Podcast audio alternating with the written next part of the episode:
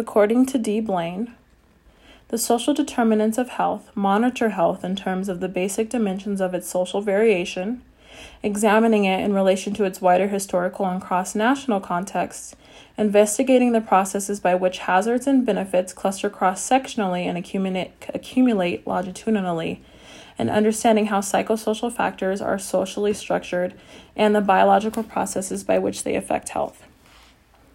So, for this life course interview, I decided to speak to one of my neighbors, and I have known her since I was a child, since I was three years old, so over 20 years now. And she is such an incredible person. She is such a life force and has such a bright energy. And I knew that she's gone through a lot in her life, and I figured she would be the perfect subject for this interview. So, Miss Deanna, as I call her, was born January 21st, 1947. Her birthday is usually on Inauguration Day, and she mentioned that depending on who is being inaugurated as president, she's excited for that day if it falls on her birthday. She was born in rural Pennsylvania, in York, Pennsylvania. She was previously married, only was married once to an Alan Will Coxon. Um, she was married on October 11th, 1969.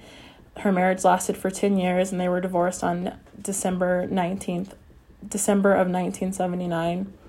And actually, there was a blizzard during her wedding day, which um, is a little bit foretelling of how her marriage went. Um, she only has one child. Her name is Jana Renee. And she named her daughter this because while growing up, Miss Deanna's brother could never say Deanna, but he would always call her Jana. So that was her way of naming her daughter after herself. Miss Deanna has three master's degrees one in education, another in mental health counseling, and another um, in school administration. She went to Millersville State College in Lancaster, Pennsylvania. She went to the University of Colorado Denver here in Denver, which you know you, you all teach here, and I'm a student um, at the same university and she also went to the University of Denver. Um, she experienced no interruptions during her schooling, but she did experience some life changes during that period. First, her mother had passed away, and then my uncle, who she knew before she even knew me, passed away during her um, certification in school administration. And so those were things that were hurdles for her, at least emotionally, but she never let that get into the way of her actually pursuing her education and finishing. So she was a middle school administrator at DPS. She also worked for Aurora Public Schools as a school counselor in Adams County District 14 as a teacher. And when I asked Miss Deanna what major changes she had experienced across her lifetime, there were so many things that came to mind. Um, not just personally, but historically. So, primarily, one of the first things that she can remember was being sexually abused as a child. And she was lucky not to go through the negative side effects of such, other than emotional. Um, emotional despair at times, but she never let that define her. And um, she actually found religion when she was in high school, and so that was something that carried her through. But um, going back to the religion piece, that's something that also really helped her learn about other people and be accepting of other people as times had changed. And one thing that she told me was that she remembers the women's movement and that was one thing that inspired her actually to give her daughter birth control when she was younger just because she had seen during the women's movement during the 60s and 70s that women were actually fighting for themselves and actually trying to advocate for abortion and therefore safe abortion, um, legal abortion. And that's something that really stuck with her. And so she really wanted to make sure that her daughter was being safe within her sexual health and that um, she didn't have to go through the experience of getting pregnant if she didn't want to and having to go through an abortion. And that leads me to my next quote. Um, the second wave women's health movement, per Walters, Um, the second wave women's health movement in the United States had its origins in the late 1960s when women's groups, providers of health services, and their allies organized to legalize abortion. Many of these groups soon engaged in other health issues as well, establishing helps, health centers controlled by women and self help organizations that advocated policy changes. So that's definitely something that Miss Deanna lived through and had seen. She was inspired by that, obviously, to make sure that her daughter um, that her and her daughter's health were actually um, taken care of and that she was actually able to listen to her daughter and and um, accommodate her needs based on what she had actually needed just because women for a long time weren't even um, encouraged to go to school or do anything like that she mentioned how her stepfather um, and her mother told her that she shouldn't go to school um, that it wasn't worth it for her because she was a woman and you know if she wanted to go to school then that was for her to find a husband and nothing else.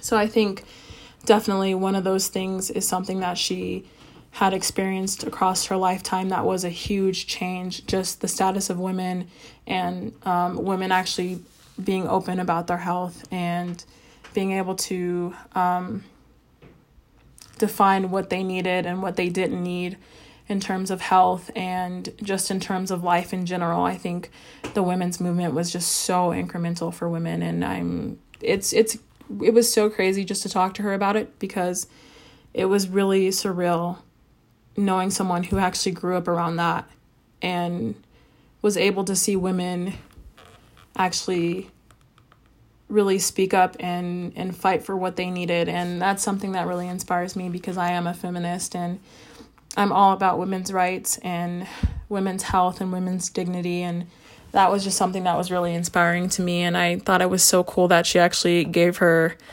um actually got her daughter birth control because I mean I know my mom for sure was someone who wasn't even sure about me getting birth control. My my neighbor Miss Deanna is a lot older than my mom is.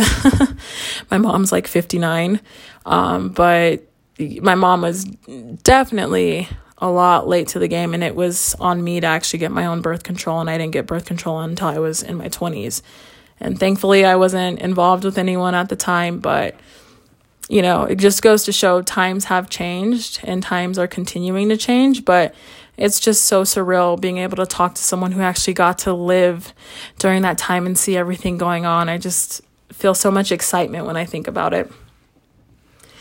And mm, other changes that she experienced across her lifetime were in regards to definitely attitudes towards ethnicity and immigration, religion, and spirituality. So, um, and Miss Deanna is definitely not proud of this history that she had, but she always had some prejudices against people who were Muslim. And it wasn't until obviously times had changed and things had progressed in society to where we were having like broader conversations about people who were like Muslim and what their religion actually meant, um, to where she was actually able to see the light and see that her prejudices were incorrect. And she also really credited that to her students who helped her see that and and helped her realize where her wrongdoings were. And one interesting um, thing that she also had mentioned is that she was a teacher, a student teacher, when Martin Luther King Jr. had passed away. And she remembers, she was like teary eyed talking about it, but she remembers um, that she was working in a mainly black and brown school and a mainly black school. And she remembers when um, there was an assembly and they had brought out a little TV and they were playing for the kids and letting them know that you know MLK Jr. had been assassinated and that was another thing that she had experienced in her lifetime that definitely made an impact on not only her health a lot of her experiences are indirect. So it, it, it, it made an impact on her emotionally but she can recognize that it definitely made an impact on people of color emotionally and physically because MLK was someone who definitely talked about health care for black people and he was really um, just a, a change maker obviously and i know that's one thing that was a part of his focus even though that's not really discussed much in the media or in his broader um, in the broader context about his life, but he was definitely for health for black people. And so she can recognize that too, that like when MLK was assassinated, like there was definitely this change in spirit and emotion mentally and physically amongst black people once he had passed away. Um, so, in terms of her background, she was actually born poor. Both of her parents were laborers and they only had graduated from the eighth grade. She lived in an alley place, an apartment in York, Pennsylvania, and this was in the 1950s. Her mom was married the same year to her stepfather, and um, she remembers that there was an iceman to deliver ice to her family because they obviously refrigerators couldn't make ice at the time, which just kind of cracks me up because I'm so privileged to be able to walk to my fridge right now and actually be able to get some ice that's made by my fridge. And in 1952, she moved to Saginaw, Pennsylvania. This was when she was in high school. Um, they lived on a farm and she would help her stepdad with work on the farm. They didn't have running water, they didn't have a bathroom in the home. They only had an outhouse, and um, after a while, they actually had cold running water into their home, but they never had a bathroom. Again, only an outhouse, and even the outhouse, it, they didn't have proper toilet seats. And so she remembers her friends making fun of her for this. And um, in the junior year of high school, they finally had like warm running water for her. Um, in 1989, they finally got a bathroom with a bathtub inside the house. And she remembers working um, as a paper delivery person six days a week. And she also had a babysitting job. Um, from junior high, she really had to provide for herself and had to buy her own clothes. And she'd often sew her own clothing. Um, her mom's friend would um, sometimes sew clothing for her too as well, in particular poodle skirts, as we know are a very 50s type of um, type of skirt. And so what she told me about this stage in her life and how it impacted her health is that sometimes they had to go without certain things, certain luxuries that other people had that we now see as necessities today. And um, that definitely impacted her health. You know, friends making fun of her impacted her emotional well being. Um, not having, you know, um, a stable meal all the time or running water definitely impacted her health as well because, you know, um, oh, where was I going with that? Sorry. um, just because it's, um, one of those things that was associated with poverty, and obviously she was impoverished. And we know within the social determinants of health, if someone is impoverished, then they're more likely to be unhealthy. And so she definitely got went through some illnesses and things like that when she was younger, just because her family didn't have enough money to, you know, um, give her like the basic quote unquote necessities that we have nowadays.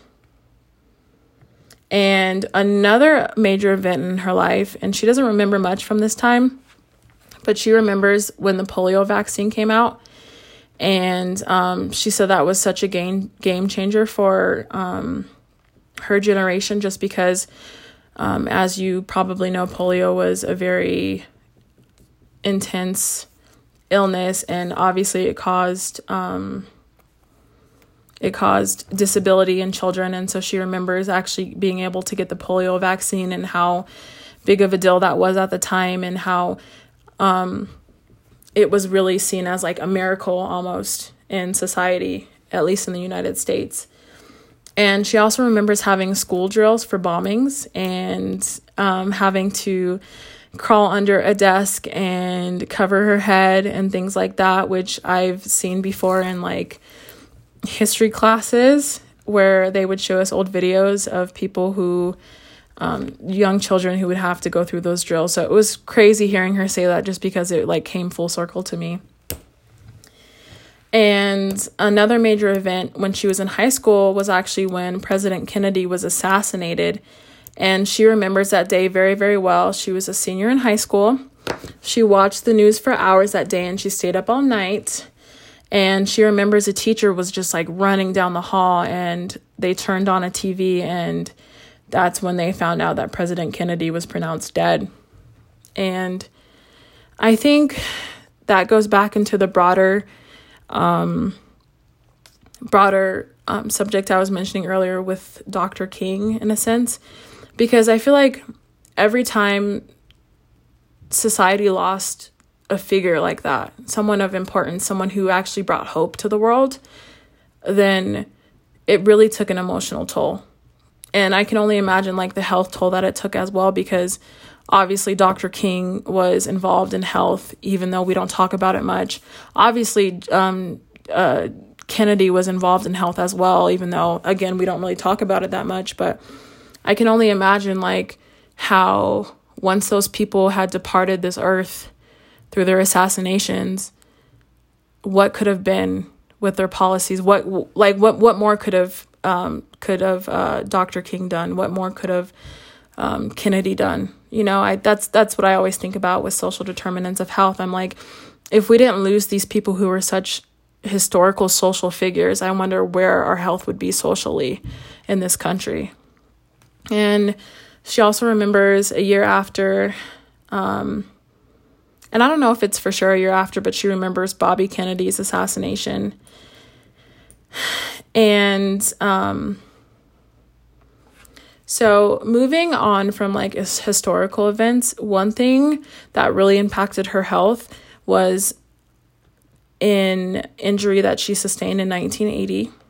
This is like, again, nothing to do with history, but she remembers that she had fallen skiing and she actually blew out her left knee. And this has impacted her to this day. She's had a knee replacement and she has a lot of trouble with mobility and actually moving around and walking and even exercising. And she said once she blew out her left knee, it, everything just kind of went downhill. She was a very athletic person.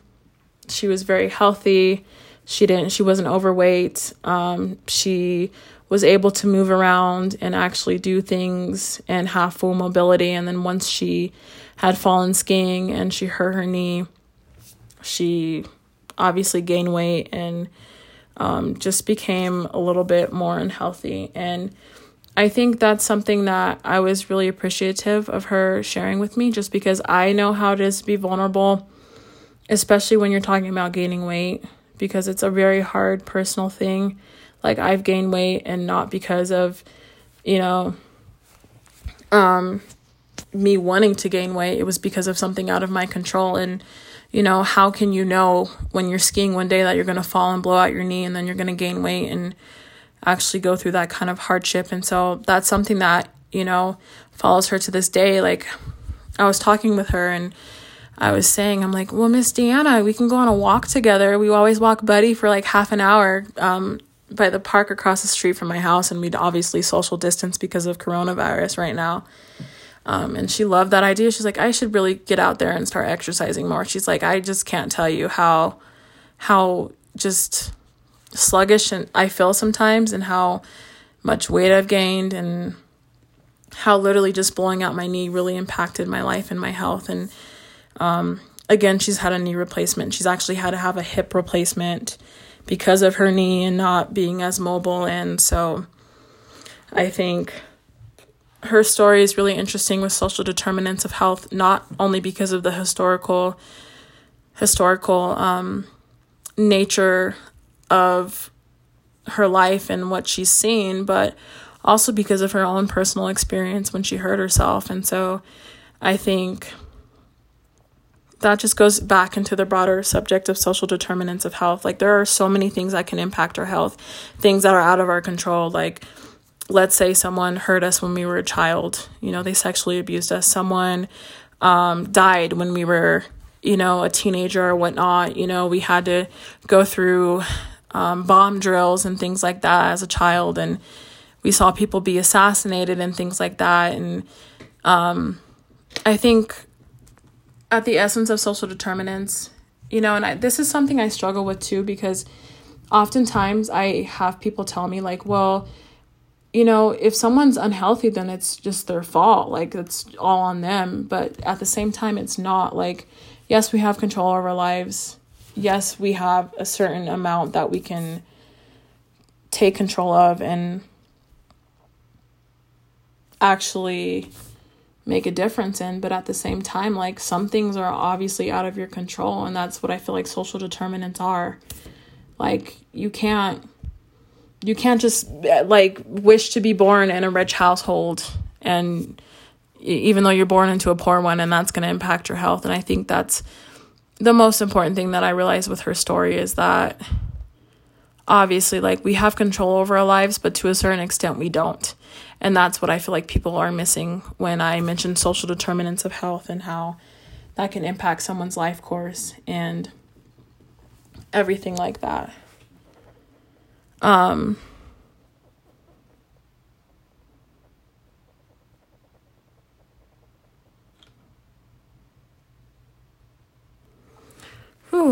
So, two social determinants of health concepts covered in the class that emerge as relevant in this interview. I would say one thing for sure is definitely um, socioeconomic status. Um, just because Miss Deanna did not grow up in a rich household, she grew up impoverished, and that obviously impacted her health. That impacted her in so many more ways than one. And it was something that definitely did define her. Um, also, being a female, like I mentioned earlier with women's rights and the women's movement, that's something that impacted her as well, like I mentioned, um, just because of her socioeconomic status and being a woman, her family did not believe in her enough to actually support her to go to school. And she actually had to depend on other women to give her employment so she could actually go to school and pay for school.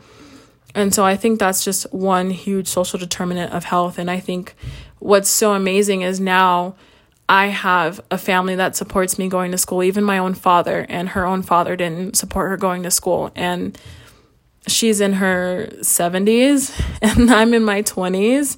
It's it's crazy how so much can change over like 50, 40, 50 years to where like now it's it's an acceptable thing at least here in the United States for women to actually be able to go to school despite being poor, you know, despite if they're um, single and maybe you know their family wants them to get married and find a husband. It's it's definitely a different world right now. And i i appreciated her her um, openness and honesty about that and actually just telling me bluntly what it was like for her growing up being a woman and being poor and having a family who wasn't educated because they didn't encourage her to get an education. And that obviously impacted her because she was impoverished because her parents didn't have an education.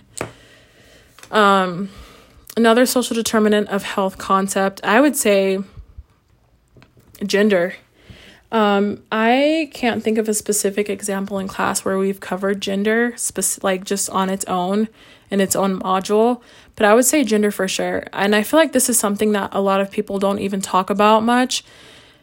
Gender really can define your life course, depending on what country you're born in, depending on what family you're born in, depending on what, um, again, what uh, financial bracket you're born in. And I feel like for sure she definitely faced a lot of things because of her gender, because again, you know, she was sexually abused and people didn't believe her because she was a young woman and oh, well, well, you're a woman anyway and who's going to believe you and you know, um you were probably tempting the man to to molest you. And it, it like these are these like really foreign concepts to us now here in the US but these are very real things that still go, go on here in this country. And it, it uh, quite honestly makes me sick. And I think that's something that's not even changed much from her time to now. I think maybe women are being heard more but at the same time we still have so much more steps to take in the right direction for women's rights and women in general. Like I mentioned, I am a feminist. And so I think one huge social determinant of health is gender because it, it dictates whether or not you, you're going to die at certain points in time. It dictates whether or not you're going to have an education. It dictates um, whether or not you're forced into marriage. It dictates whether or not you're forced into like sex trafficking and things like that at certain times. It's I feel like people don't realize like gender is a very, very big social determinant of health. And I wish, um, and I hope to do this with my public health work.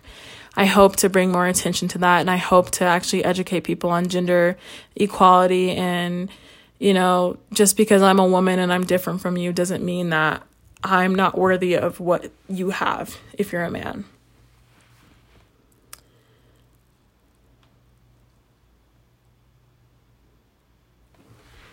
And then that leads me to another source.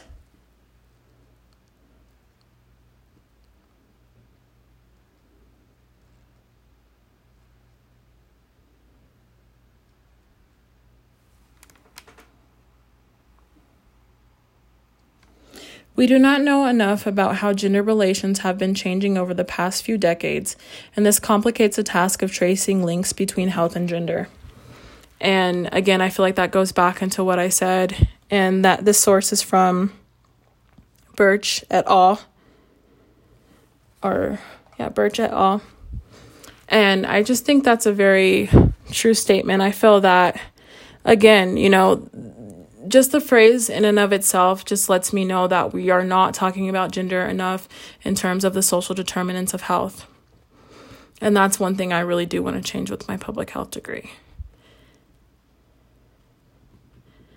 And um, so I think in general, like gender and socioeconomic status were definitely incremental and impacted Miss Deanna's life for sure. First of all, being told you're a woman, being sexually abused, and being held down because of speaking your truth and because of wanting to do better for yourself and also living in a household where people weren't educated enough to where you can even have a, a bathroom or running water is just it's it's crazy to me. And I think in general, her being a woman and actually being able to experience a women's movement and actually getting her daughter birth control, which my mom didn't even want to do for me, is just incredible as well. And I think that just goes to show like how much of an impact history has had on her life. You know, she was born again poor, sexually abused, was encouraged not to go to college. She was not encouraged to go to college at all. She didn't get any support through college by her family, but she made it through despite that. You know, she actually really turned those negative experiences into positive ones because here she is, someone who's made an impact on not only my life, but so many lives in Aurora and Denver in general. She's really a special person, and I think in general, just her the history that she's gone through, the experiences that she's gone through, her social determinants of health, although she's not the healthiest now, I think for sure it's she it's I'm trying to find the words. I'm sorry, I'm rambling. Um it's it's really unique and I think that goes to show what the class is about anyway is everyone has a unique experience and we all have different social determinants that can impact our health and our livelihood and our lives in general and i think she's definitely not far from that at all. I think it's really quite incredible and i'm so happy that i was able to do this assignment because i got to know a lot more about her in general and it's her stories are so interesting. So thank you. I appreciate you um, actually going through and assigning this project for us students and it's it's absolutely wonderful. And um, essentially the questions i asked during the interview or what was mentioned in the rubric. I just didn't stray far from it. And I didn't stray far from it because I know Miss Deanna and she can talk and we talked for hours.